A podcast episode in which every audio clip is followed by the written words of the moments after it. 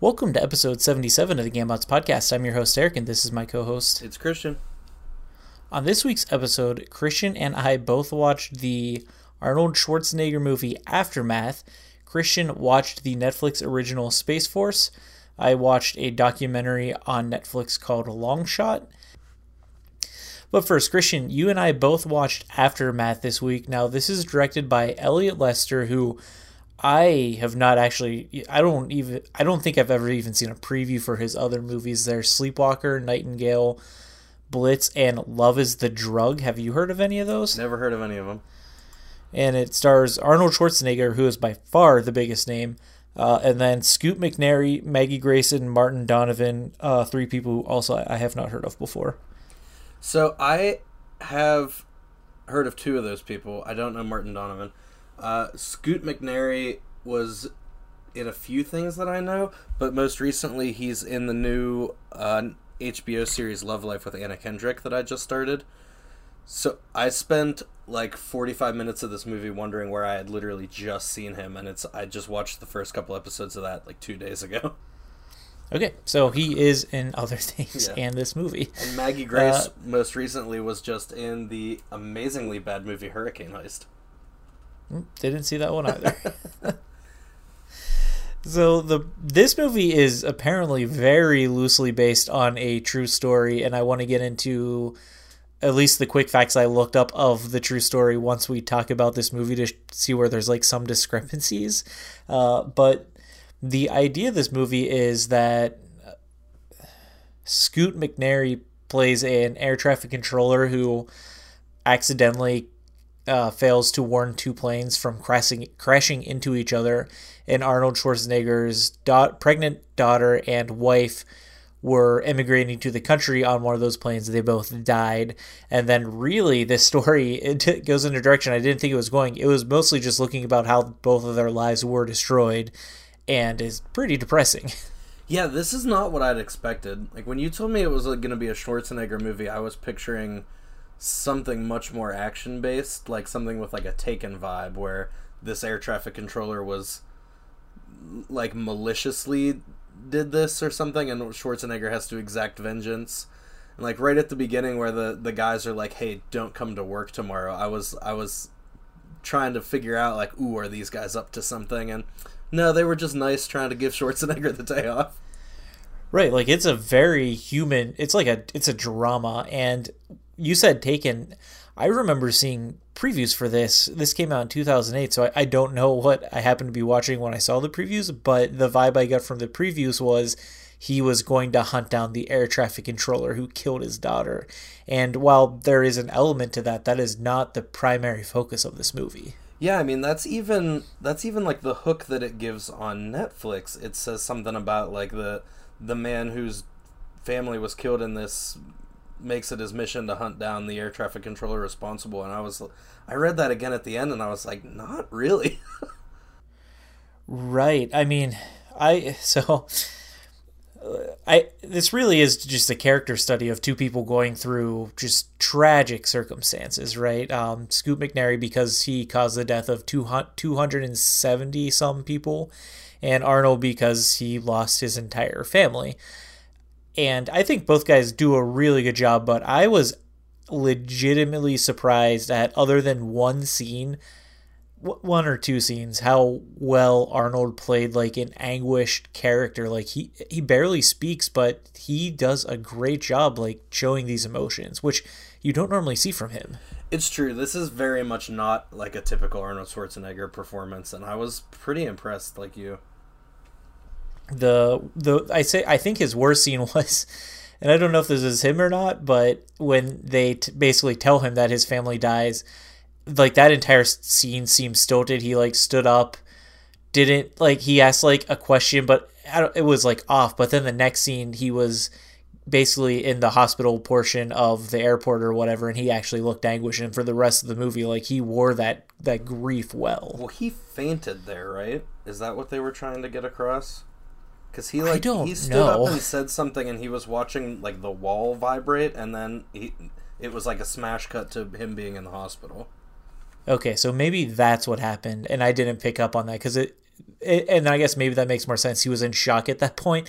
I did not pick up on that, though, if that's what happened. Well, that whole scene was very strange because, I mean, I saw in your notes, too, that, like, is that how an airport would handle something like that?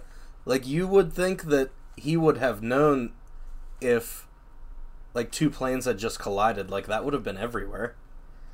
Oh, it would have been all over. It would have been on the channels. I mean, just thinking 2020 in January, Iran accidentally shut down their own passenger plane. That was huge news. Like, if two planes crashed in midair, one of them, like, it was in America. Like, it's presumably like near Pittsburgh or something, because that guy was, and he was in Columbus, and the guy was the scooter was.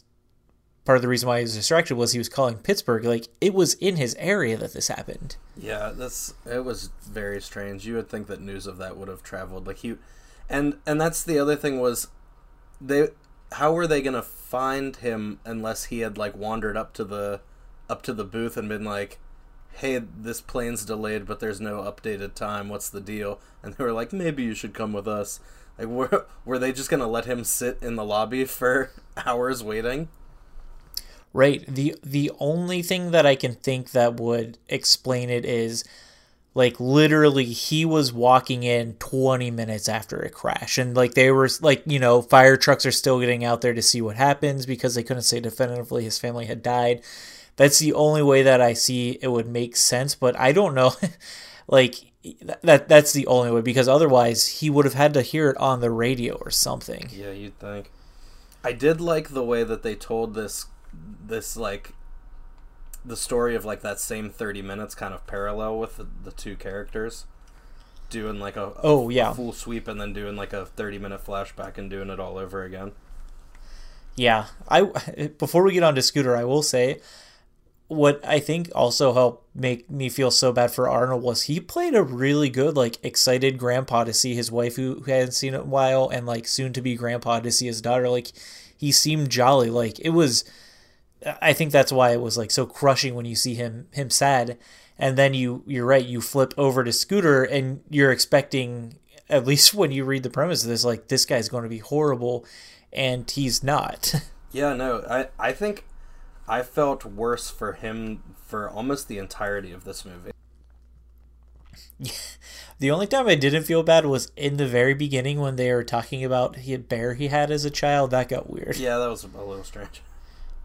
But from that point on, you're right. Like, he has his own tragic story by an accident that, you know, could have been prevented by him, but also it was everyone else around him dropped the ball, and then all the fingers got pointed at him for being the person trying to hold five things together. Yeah, that's what, like, I felt so bad that there was literally nothing he could have done. Like, I feel like it cannot be legal to leave a single person manning all those consoles in an air traffic control tower. Dude, you would think, and my memory is hazy on this, but I remember when I was in law school, we read some cases about basically, like, like, air traffic controllers would just fall asleep on the job and cause crashes.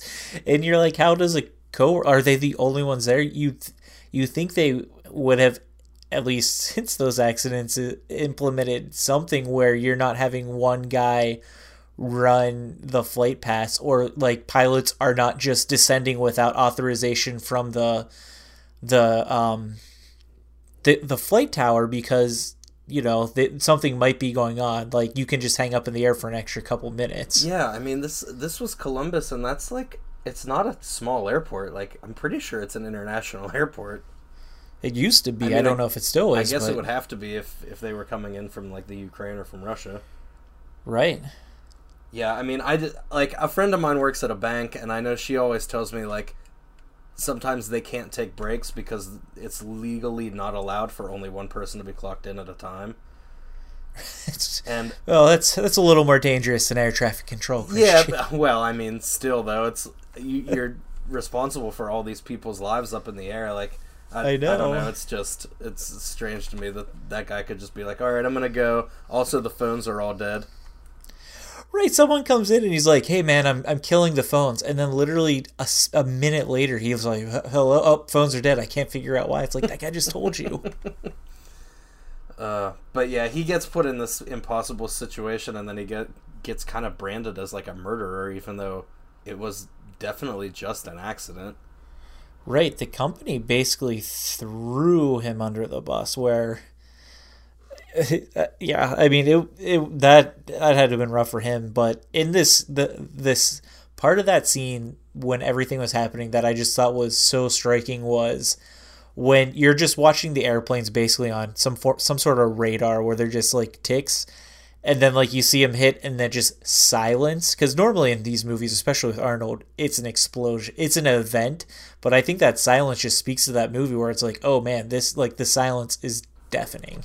Yeah, I agree. I was waiting because it's not really clear where they were at that point. But I was waiting to see, like, him looking at the screen and there be, like, an explosion in the distance over his head or something. Like, out the window. And, yeah, it was nothing. You're just left with that. Yeah, like you said, that's silence. And it's crazy because like 200 some people died and it's just like you just see it on a screen, which it like literally means nothing, but you know, it's such a loss of life. Right after this scene though is one of my biggest complaints of the movie, which is this is only an hour and a half movie and I think it's too long. It felt like they extended every scene by 30 seconds just to keep this runtime on, because literally after this crashes after you see the scene with two blips happen and like the plane crash, they just recap what happened again for like 2 minutes, which is completely unnecessary.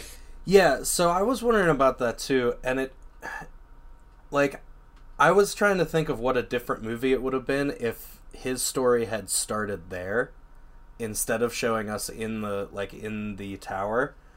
And I think the movie could have spun itself as in like, oh, he's all torn up about this, but is that really, like, was it his fault or wasn't it? What really happened in there? But the movie shows us exactly what happened, and so it lets us in and allows us to feel bad for him instead of painting him as a bad guy.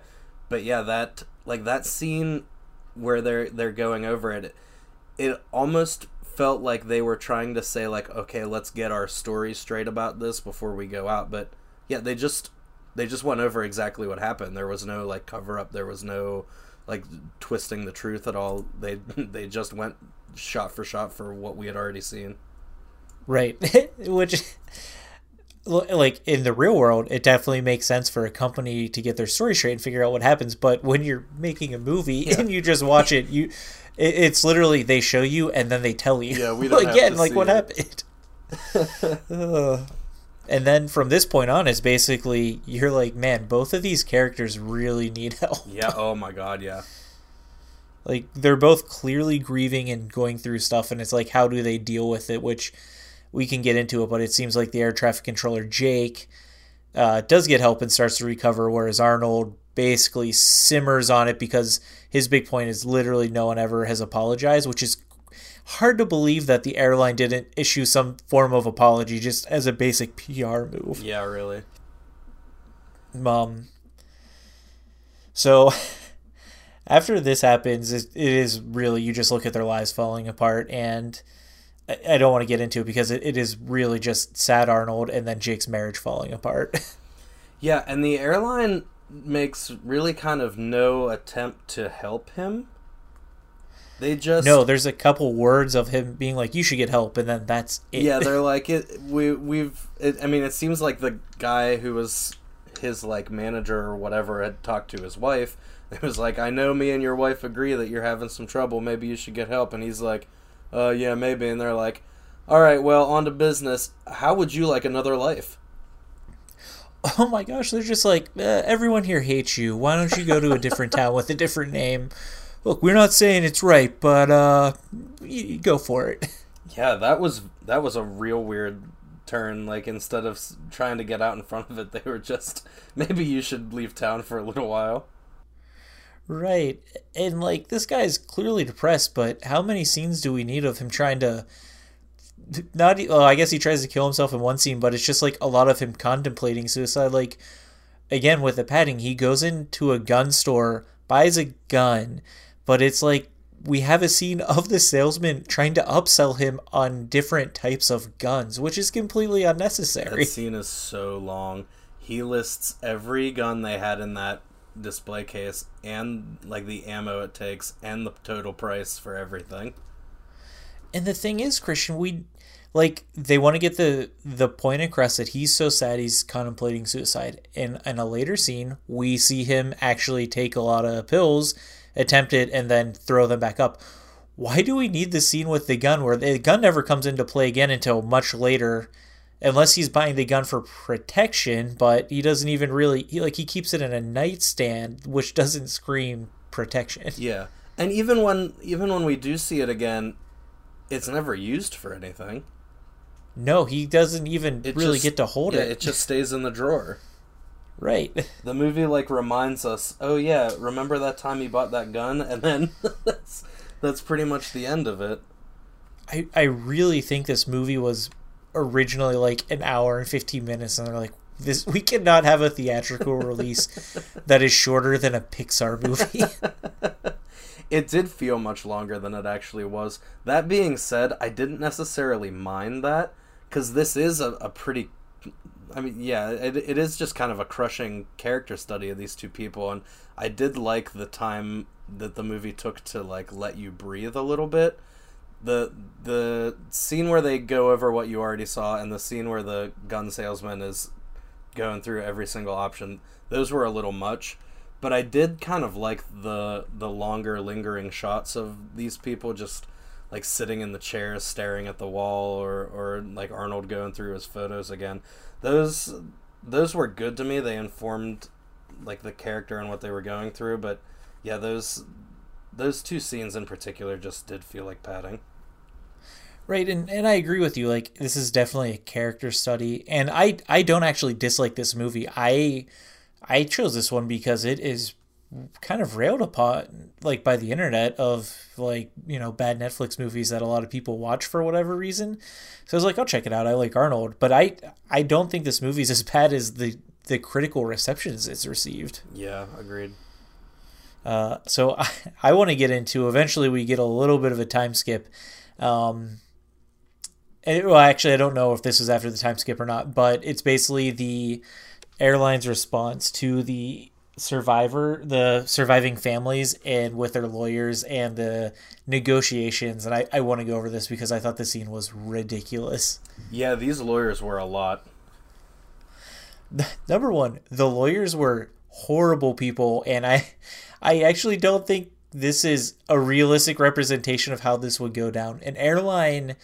One of these airlines employees was responsible for the death of 270 people. They are facing a multi-million-dollar lawsuit.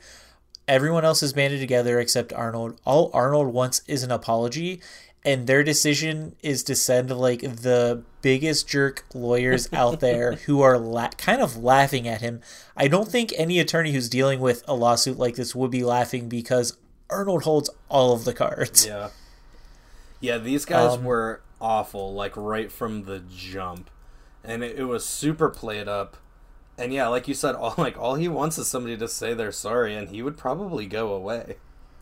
Right. The only reason I could see if they would be we won't have someone say they're sorry because that acknowledges liability. I still think there would be some way, they would be willing to work around it, but their monetary offer to him is insultingly low. They offer him, I think... It's $160,000 total, and I can't remember if it was $80,000 for his pregnant daughter and $70,000 for his wife. That doesn't add up. Whatever it was 90, 70. It was something like that where it totaled $160,000. I'm just going to say, Christian, I can't get into too much specifics on this, but I have worked cases where it's just the error of a possibility of a potentially wrongful death. And insurance, without anyone representing them, has paid $150,000. And this was a much more tenuous case, and this was someone who was probably more along the lines of Arnold's wife. They don't even take into the account, and I guess I don't know how many months pregnant they said his daughter was, but usually in these scenarios, if you go to a jury trial... you have to do a calculus of how much a life is worth, which is hard, but the younger you are, the more that life is worth. So they legitimately, like, he should be facing at least $1 million in settlement charge, if not more. If this goes to jury, like, you know, he's getting like $2-3 million. Yeah, I kept waiting for him at some point to acknowledge that they had not acknowledged the unborn baby at all. Right, and maybe the baby was too young, and it's one of those things where it wouldn't have been considered. I don't know that much, but if it was like pretty far along, I know that would be considered, because that's considered when like a murder happens of a pregnant woman, you get also charged with the murder of an infant. Yeah, I was surprised. Like you said, they never say how far along she is, but I expected him at least to bring it up, like, oh, you want to give me money for these two people, what about the third person? Right, and that's one of those things where it's like, I understand it's a movie, but it's one where I'm like, I really, just because of my field, I feel like it would have been at least a little bit more sympathetic and a little bit higher of a payment. And the only reason I guess I could see them going that way is he didn't have an attorney representing him, so he did not take it. They did not take him seriously. Yeah. But they say at the jump, like, we're gonna give you the same treatment we gave everybody else. But I mean, who knows if that's actually true or not? I mean, I'll tell you, it's not. So after all this, we get a time skip of 1 year, and we see how the characters change. Did you think the change between them was like believable? Yeah, I think so. I mean, I thought Jake had like a real character arc. He had some real growth. He got into his new life at his new job in his new town, and seemed to have gotten the help that he needed and was kind of turning it around. I thought they were going to give Arnold the same growth when he was talking to that guy at the memorial, and he's saying like, oh, how did you get through it? And he's like, oh, no, it gets better. Trust me. I know from experience. And so I was like, oh, cool. He got help too. And he found his motivation, but it turned out his motivation was something else. Yeah. And I guess I don't know much about journalism, but he gets where Jacob, now known as Pat, after he goes into criminal, whatever the civilian version of criminal protection is. And she just like gives him up. Isn't that like a violation of your journalistic like integrity to protect sources? That's absolutely a violation of journalistic ethics. Like, there's no way Arnold could be like, I need your help tracking him down, and she'd be like, you got it, bud. You're probably just going to show him the picture. You're definitely not going to have any other motive. Yeah, I don't. But I don't know. I mean, I guess we can get into what happened there. Like, it seemed to me at first like that was all he wanted, and then he had like a break with reality.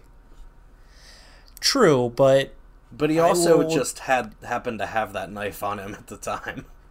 Right, which is like, if he had like punched him to death, or, you know, just beat him to death with his bare hands, I would agree with you more, but he did bring a knife with him, which led me to believe if he did, like, he at least thought if he did not get the response he wanted, he was going to, you know, stab this man to death.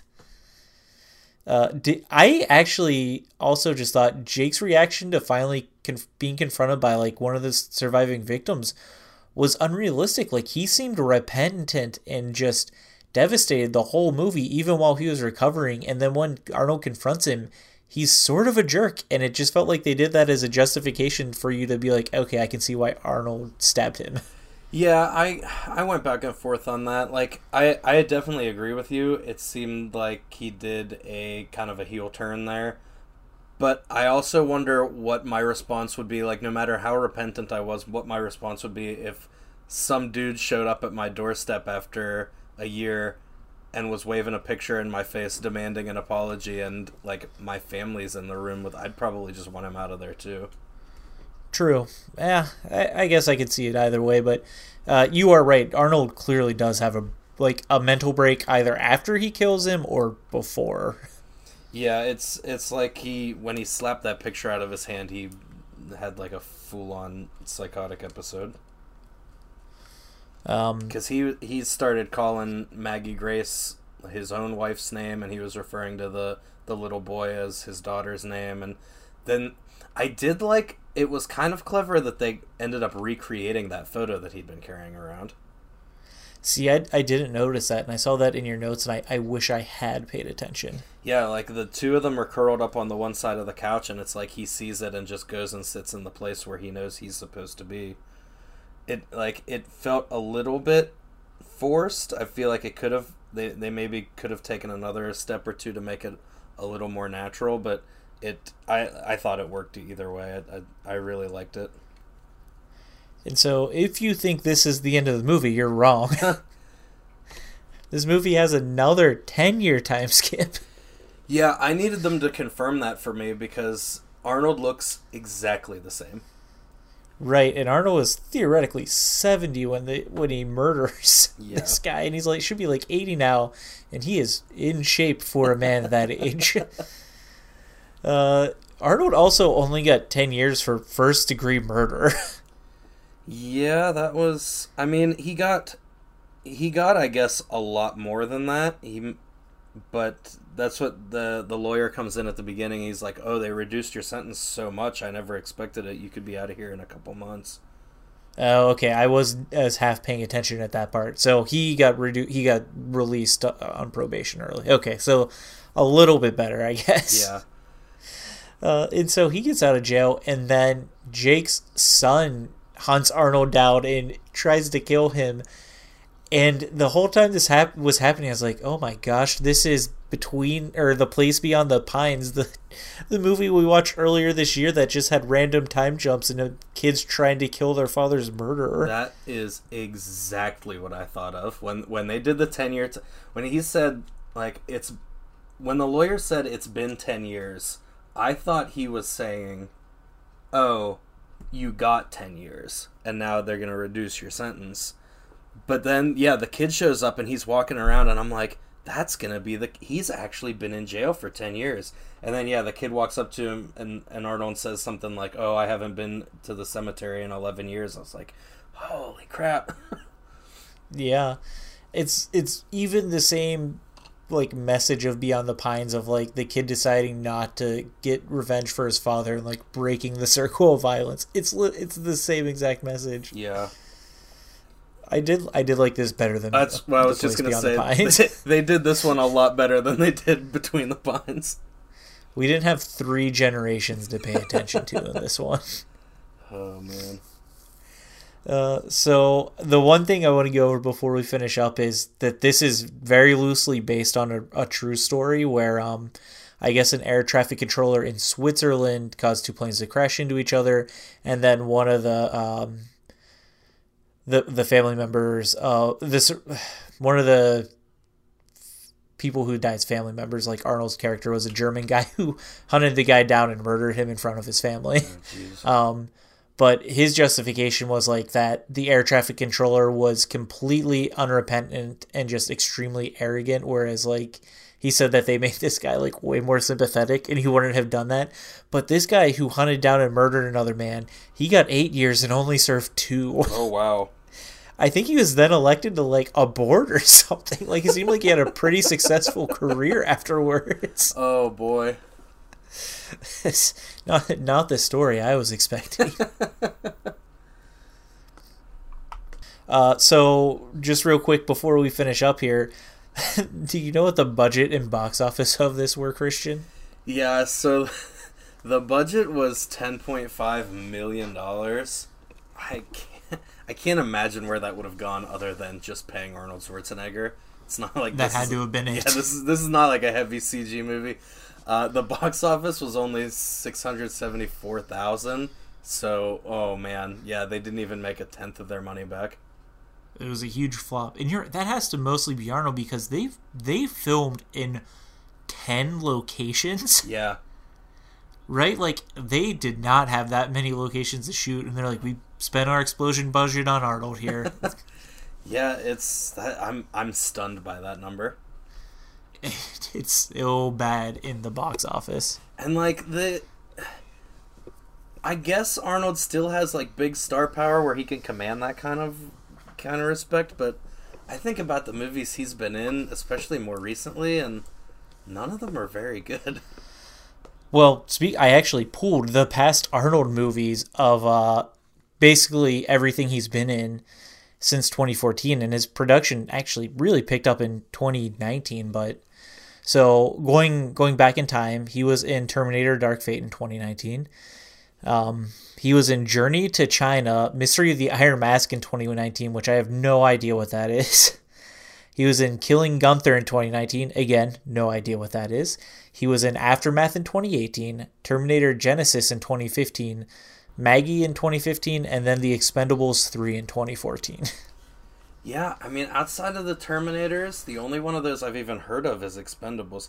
I think the last thing I remember him being in was it called Escape, I think? It was like him and maybe it was Stallone that were locked in like a mega high security prison and they had to try and get out. Maybe. I don't know. I was looking through his stuff and since basically he became governor, he had he stopped putting out as many movies. He released 3 while governor between 2003 and 2011. And that was, I'm guessing actually mostly small parts. Because I know he was in the first Expendables, but he basically was a cameo. Yeah. He was in Around the World in 80 Days and The Kid and I, which he was played Arnold in it. So I'm wondering if that was like a documentary. Well, yeah, the one I'm thinking of was Escape Plan. That was 2013, so that just missed the cutoff for the ones you pulled. But his cameo in Expendables was great because he comes in for like a minute, he's real grumpy and like unaccommodating, and Bruce Willis asks what his problem is, and Sylvester Stallone just says he wants to be the president. Right. Like, I don't know, Arnold's good. It seems like he's doing way like much smaller movies now. Yeah, I mean, maybe he's made his money and now he's just like, I can make the movies I want to make and say no to a bunch of other stuff. Yeah, I know he does a lot of like philanthropy. Oh gosh, I don't know that word. I know he does like a lot of charity stuff. He has like the bodybuilding, but with like special people with special needs and all that stuff. So I know he's just not a movie star at this point. But getting back to Aftermath, I just want to go over the critic and audience score and then finish up if we recommend it.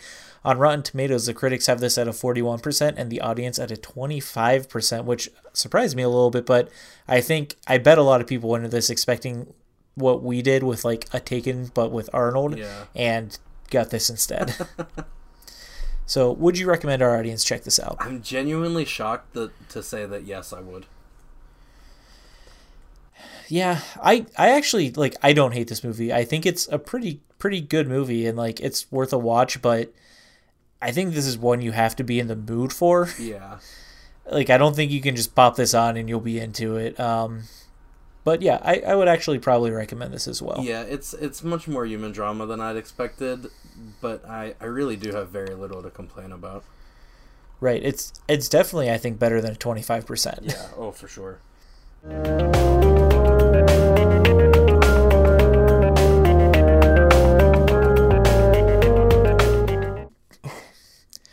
All right, Christian, this week you watched the new the Netflix original Space Force. How is this? I've heard a lot about it. It's adequate. It's not amazing. It's definitely not as good as I was hoping that it would be, but I still found it pretty enjoyable. So I literally know nothing about this other than Steve Carell's in it and involves the Space Force. Is this a sci-fi thing or is this like present day him taking over a newly formed Space Force? It is that. It's present day. Okay. He is at the beginning of this, gets promoted to be a 4-star general, which means he gets to command a service branch.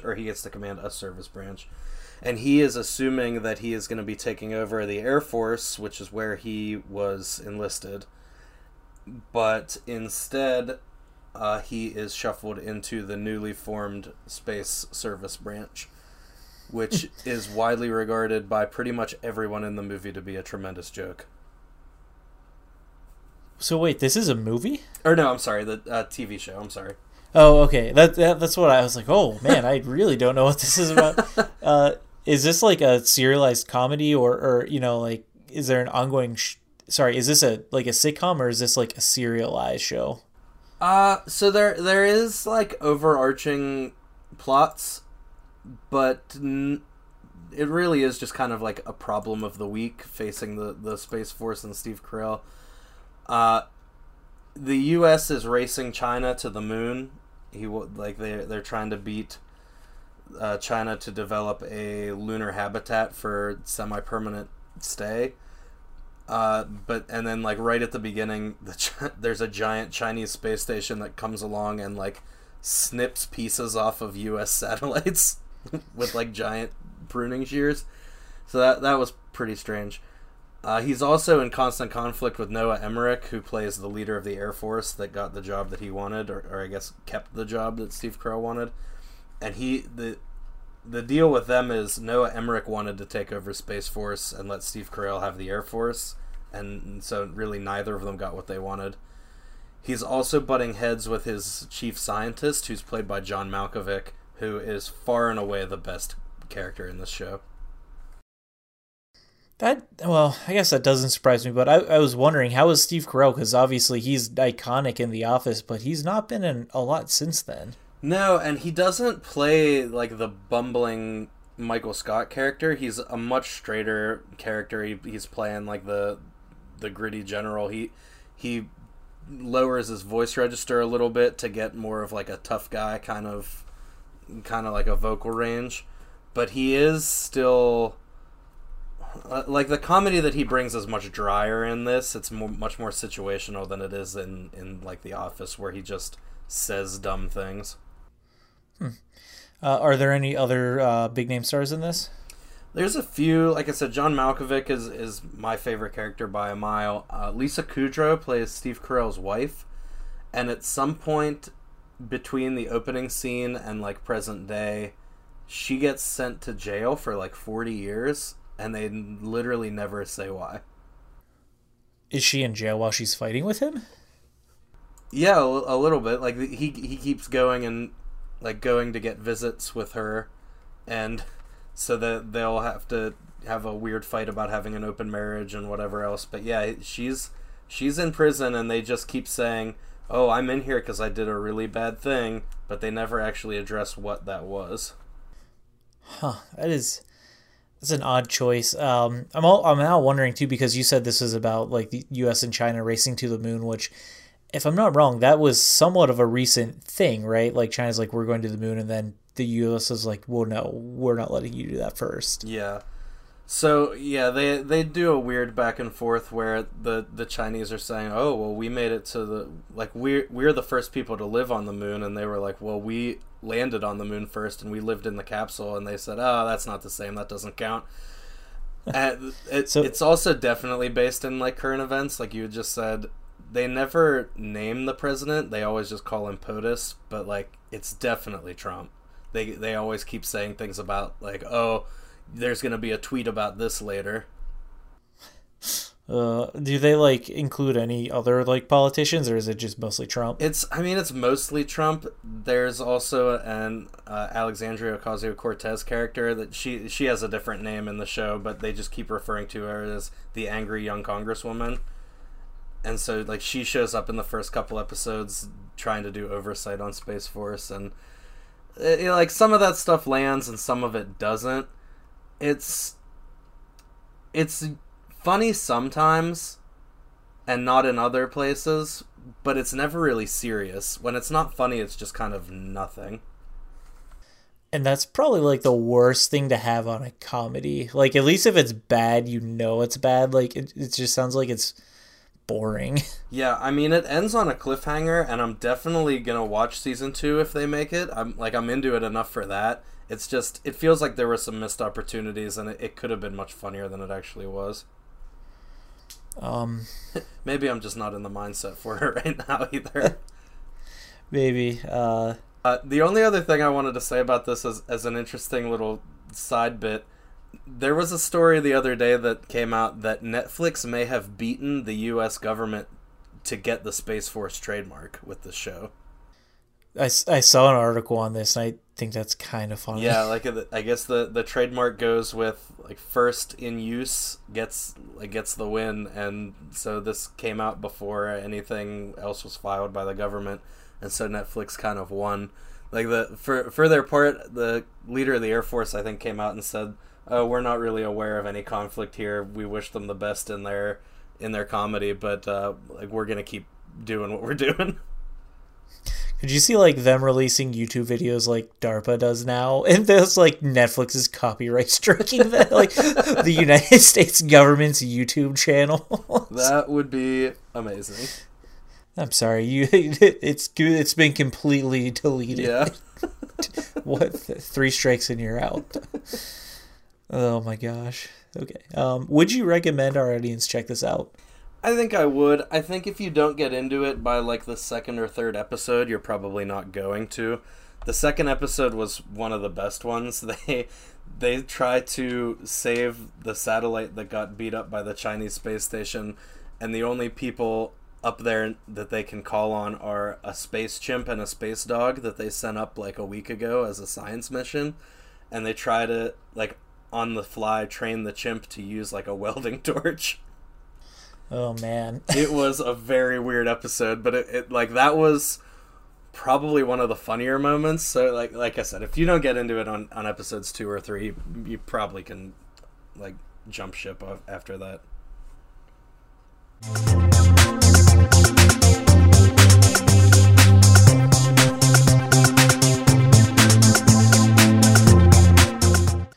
All right, and this week I watched a documentary. I think it was released back in 2017. It's on Netflix, and it's only 40 minutes, so it's a nice quick watch. And I just want to go over the basic premise real quick.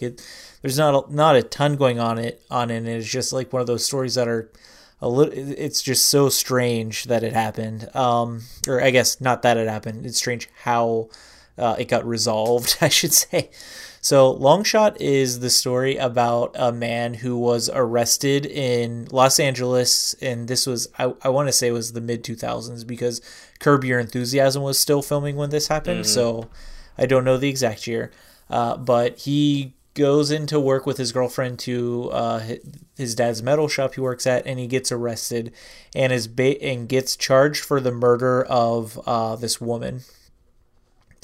The only connections they have with him to this case are his brother had previously been arrested for gang-related activity, and this man is Hispanic, so I think profiling comes into it a little bit too here.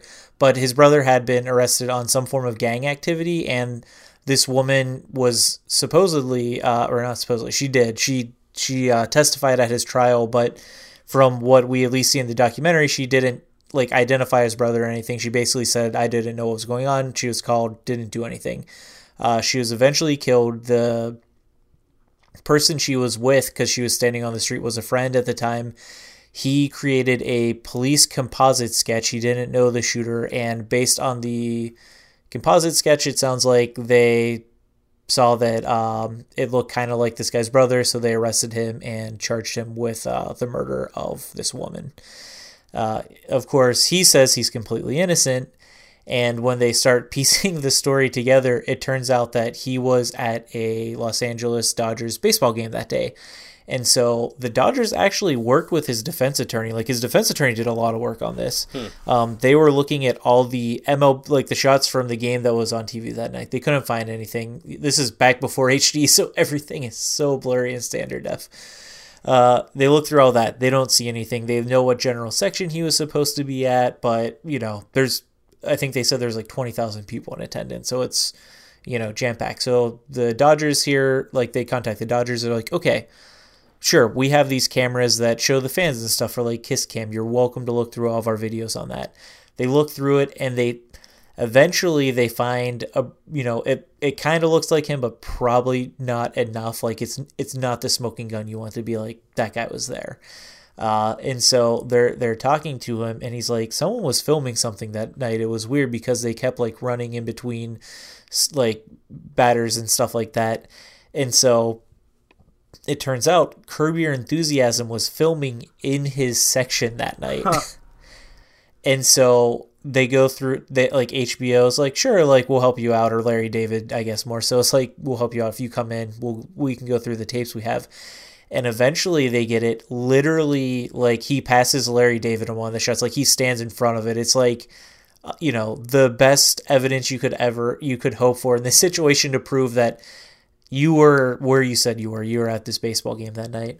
The prosecution does not drop the case because they only have the video, which is like 2 hours before the murder, and then they have cell phone location that puts them at the stadium at like 10:15, but the woman was murdered at 10:45, which I guess I don't know how far of a drive it was, but you know, it seems like it doesn't seem like a strong case for the prosecution, but they refused to drop it at that point. And this doesn't even really go to a trial. Judge who was listening to it ended up dropping it at like a preliminary hearing by stating like the prosecution didn't have enough as of evidence to justify having this man go to trial.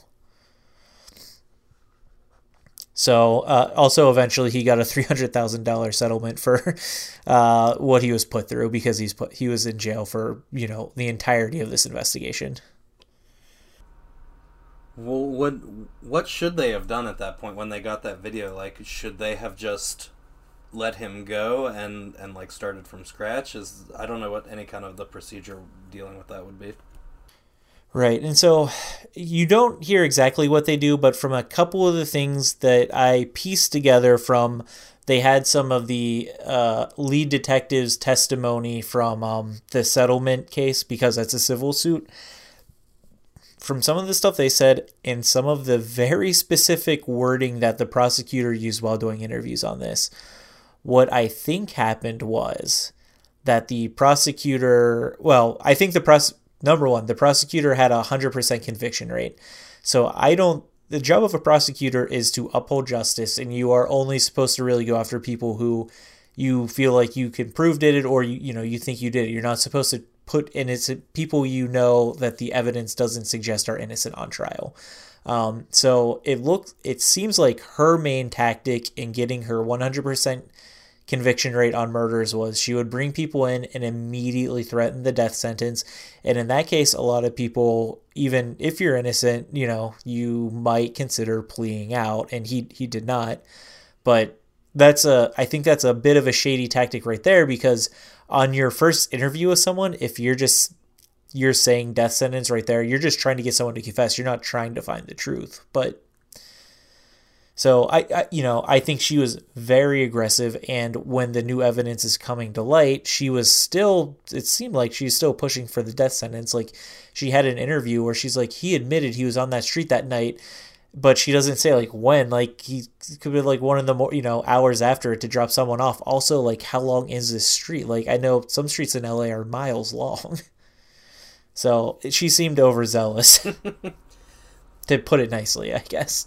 This is just an amazing story about, of all places where your salvation is going to come from, is the Curb Your Enthusiasm, like, B-roll. Right. I mean, literally this is as close to a miracle as you can get in this situation, because if he goes to trial, I don't think she has strong evidence, but if he doesn't have that video, what happens to him? Like, he's an innocent man is facing the death penalty.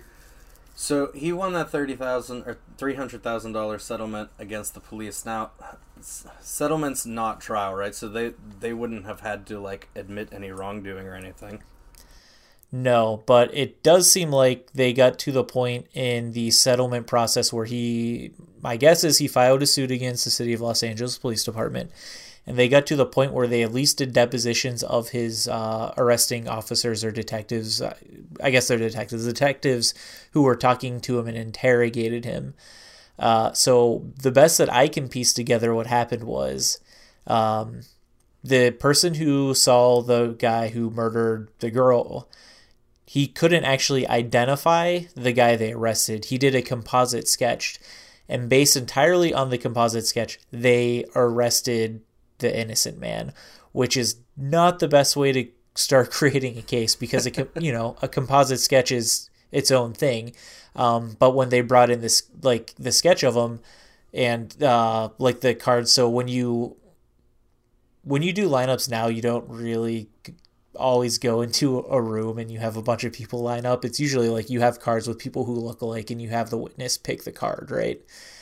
And so they came in with like a lineup of faces and circled it. But in one of the things you kind of catch really quickly that the witness didn't actually identify the guy they arrested, but they made it imply that they did when they were saying like the death sentence, because they're like circling it, and the assumption of the person being interrogated is like someone picks you out doing it. And so, and the prosecutor the whole time when she does her interviews is saying like, we had strong evidence, we were charging him based on a reliable witness's composite sketch. She didn't say that the witness identified him. This is entirely based on the witness's memory at a very like tragic, but even like more than that, like something where like you're fearing for your own life, right? Like, are you paying attention to every detail that's going on? Because he said he ran away when the shooting started. Is he like getting the best details down of this guy who's shooting? And that is entirely what they base their case off of, and then used more or less conjecture that because his brother went to jail and this person had been at his trial, that this was a reprisal killing. Yeah, this seems pretty shady. I mean, it's very tenuous. It's not a case that I think most prosecutors would go for. Or at least I don't think it's a case most prosecutors should go for. Yeah. But yeah, so it's a very interesting documentary if you want to see about like how the criminal justice system itself can be pretty biased towards this guy just because his brother had been... No, it's only 40 minutes, but, you know, they seemed entirely like this guy's brother is in gang activity. He's probably in gang activity because he had been arrested when he was 16 as a getaway driver on, like, a robbery or something. And they definitely were profiling him because the picture they chose was, like, the composite sketch was, like, a Hispanic man of medium build with a mustache. You know, and they're like, yeah, that's him. And it's, like, it's such a generic description. Like, you could find so many people who would feasibly like be within that range, you know. It's not like they had a picture of him or something, or sorry, a photograph of him. They did have like a drawing of someone's memory. And just to really put anything to doubt, it was either a state program or the FBI ran something against, I think it was MS-13. It was one of the gangs, and basically one of those people admitted to killing that girl as like a reprisal for being a witness on like something unrelated to this guy. Yeah, so I mean he was, I guess, fully exonerated then by the end. Right. Ooh boy.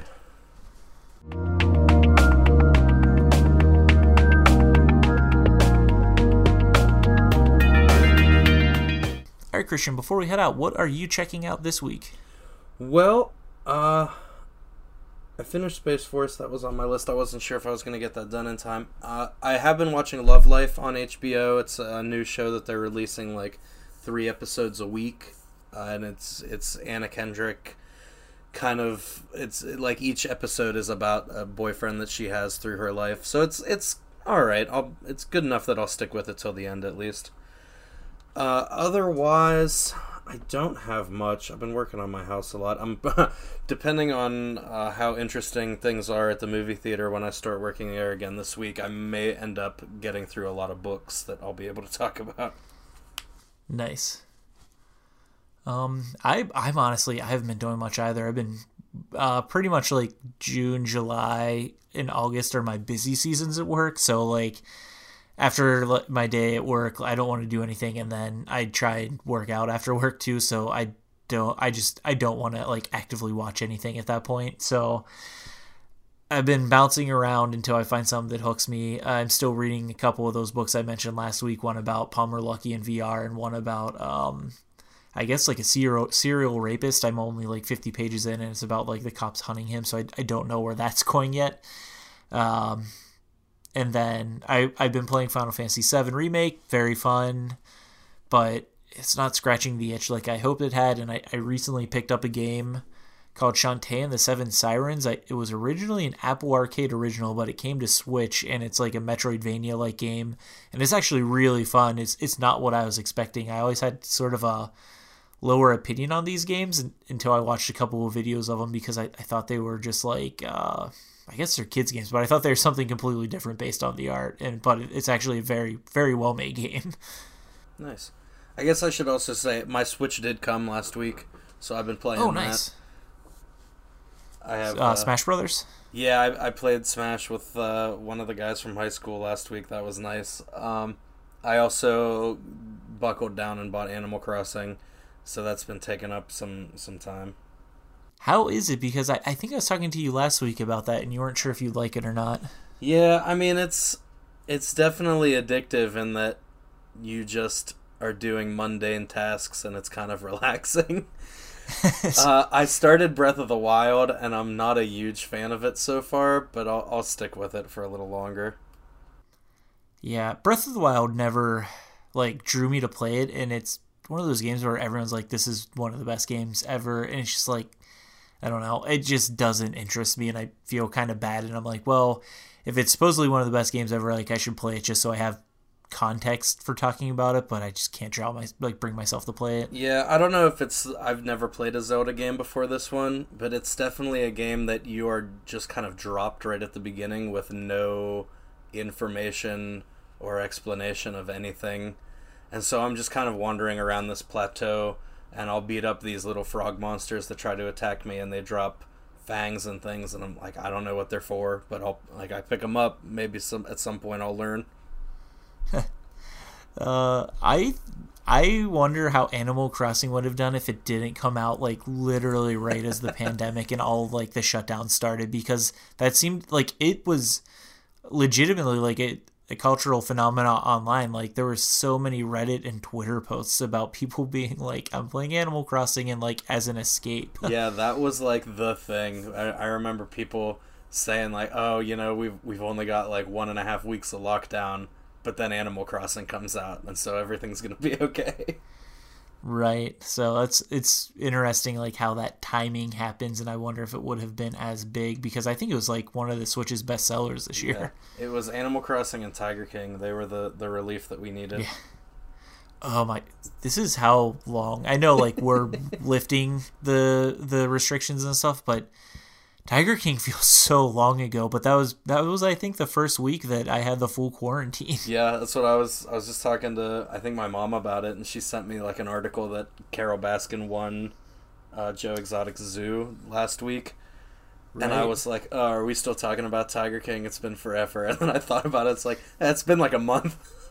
Right, it's not been that long. It feels so long. Yeah. So sitting around my house somehow makes time feel longer than going out. All